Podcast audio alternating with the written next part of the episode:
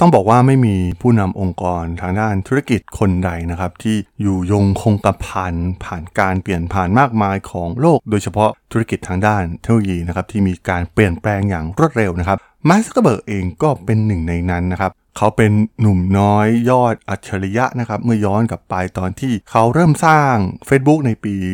2004 เขาได้เปลี่ยนวิถีชีวิตของมนุษย์เราอย่างที่ไม่เคย พบเจอมาก่อนนะครับ ผ่านเครือข่ายโซเชียลมีเดียอย่าง Facebook ที่กระจายไปทั่วโลก ทุกคนเชื่อมต่อกันทุกคนสามารถเสพข้อมูลต่างๆ ได้อย่างรวดเร็วมากๆนะครับมันเป็นสิ่งที่ดีมากๆนะครับที่มาร์คซักเกอร์เบิร์กทำแต่ว่ามีบทความหนึ่งนะครับจากเว็บไซต์ Business Insider นะครับที่วิเคราะห์ว่าถึงเวลาแล้วหรือยังนะครับที่มาร์คซักเกอร์เบิร์กต้องลงจากตำแหน่ง เรื่องราวเรื่องนี้มีความน่าสนใจอย่างไรนะครับ ไปรับฟังกันได้เลยครับผม You are listening to Geek Forever podcast. Open your world with technology.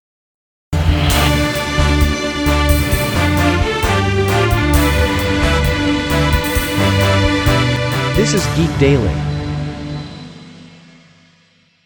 สวัสดีครับ ผมดนทราดนจากดนบล็อกนะครับ และนี่คือรายการ Geek Daily นะครับรายการที่จะมาอัปเดตข่าวสารวงการธุรกิจเทคโนโลยีและวิทยาศาสตร์ใหม่ๆ ที่มีความน่าสนใจนะครับ วันนี้มาพูดถึงเรื่องราวของมาร์คซักเกอร์เบิร์กกันอีกครั้งนะครับ เป็นบทความจากเว็บไซต์ Business Insider นะครับ ที่ถือได้ว่าวิเคราะห์เรื่องนี้ไว้อย่างน่าสนใจนะครับ ที่อยากจะเล่าให้ เพื่อนๆได้รับฟังกันนะครับ เพราะว่าตอนนี้ต้องเรียกได้ว่าปัญหา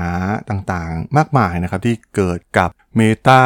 และตัวมาร์คซักเกอร์เบิร์กเองนะครับ ทั้งความมั่งคั่งที่ลดลงไปอย่างรวดเร็ว แพลตฟอร์มของพวกเขานะครับที่กำลังมีคู่แข่งอย่าง TikTok เข้ามาแย่งฐานผู้ใช้งานที่สำคัญมากๆนะครับ อย่าง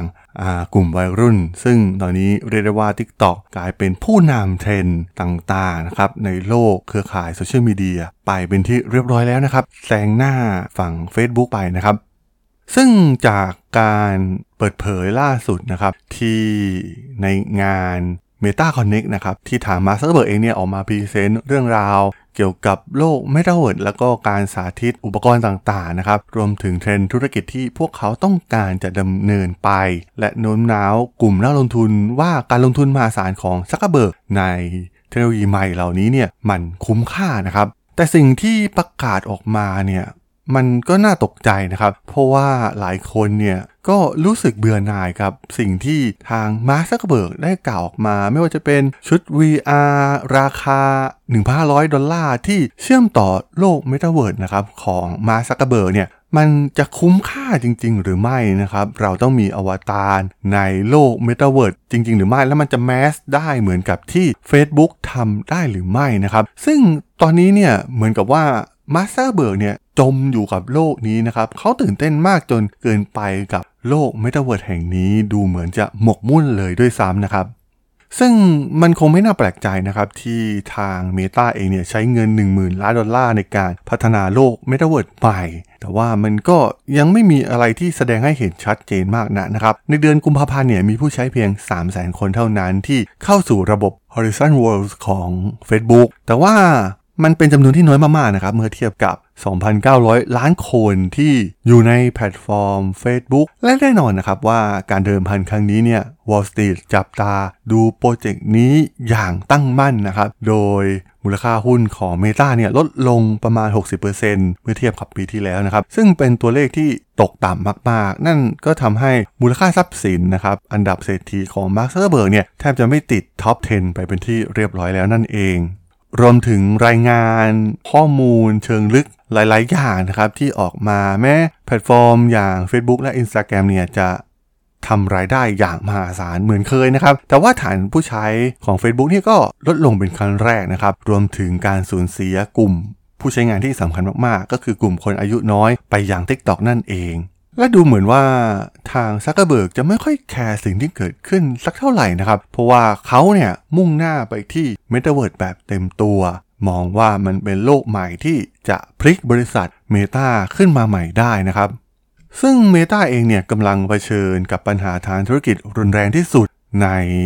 รอบหลาย ๆ ปีเลยก็ว่าได้นะครับ เพราะว่าเศรษฐกิจเองเนี่ยก็มีแนวโน้มที่จะเข้าสู่ภาวะถดถอยทั่วโลกเป็นครั้งแรกนะครับนับตั้งแต่ Facebook เข้าสู่ตลาดหุ้นด้วยซ้ำนะครับ อัตราดอกเบี้ยที่สูงขึ้น ค่าเงินดอลลาร์ที่แข็งเนี่ยทำให้ผลกำไรของบริษัทลดลงไปนะครับรวมถึงเรื่องการจัดการนโยบายความเป็นส่วนตัวใหม่ของ Apple นะครับ App Tagging Transparency เอง ได้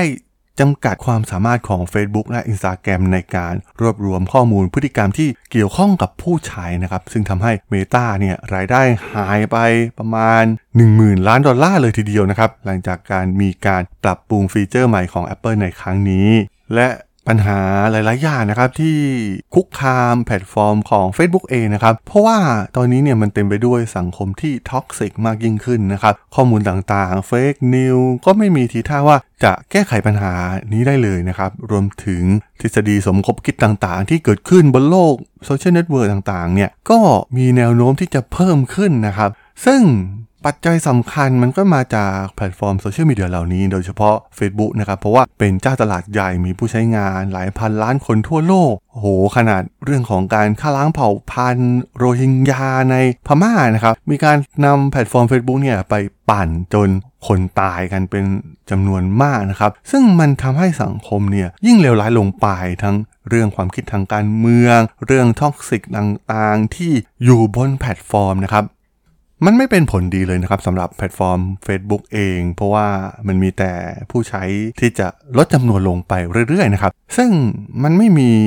ความมั่นคงอยู่แล้วนะครับ ในโลกของเทคโนโลยีเอง บริษัทที่เคยคิดว่าใหญ่มากๆ ไม่คิดว่าใครจะมาล้มได้ โนเกียเอง หรือแพลตฟอร์มโซเชียลมีเดียอย่าง MySpace Hi5 ต่างๆเนี่ยก็ล้มลงมาได้นะครับ และบางครั้งเนี่ยมันใช้เวลาเพียงไม่นานเท่านั้นนะครับ บริษัทก็ล้มครืนลงมาได้ทันที ซึ่งปัญหาทั้งหมดทั้งมวลเนี่ยเราจะเห็นได้ว่ามันเป็นปัญหาที่แทบจะกลายมาเป็นวิกฤตเลยก็ว่าได้นะครับ ต้องการการแก้ไขอย่างเร่งด่วน ในการปรับปรุง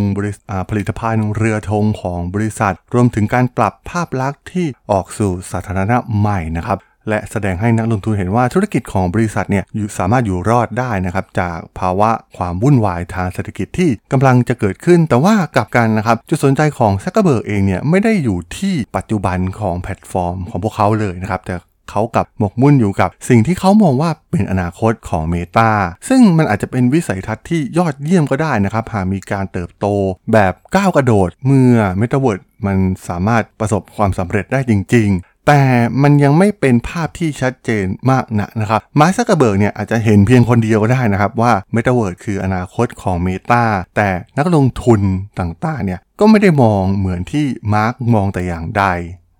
พวกเขาต้องการผู้นำที่สามารถมองเห็นบริษัทได้อย่างชัดเจน ไม่ได้นำอารมณ์เข้ามาเกี่ยวข้อง ซึ่งมีการยกตัวอย่างนะครับ หากเป็น Bill Gates เองเนี่ยเขาคงมองออกอยู่แล้วนะครับว่า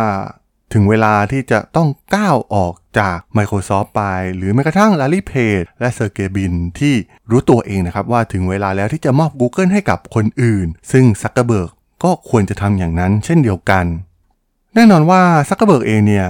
มีการครอบงำแทบจะทั้งหมดในกิจการภายในบริษัท ซึ่ง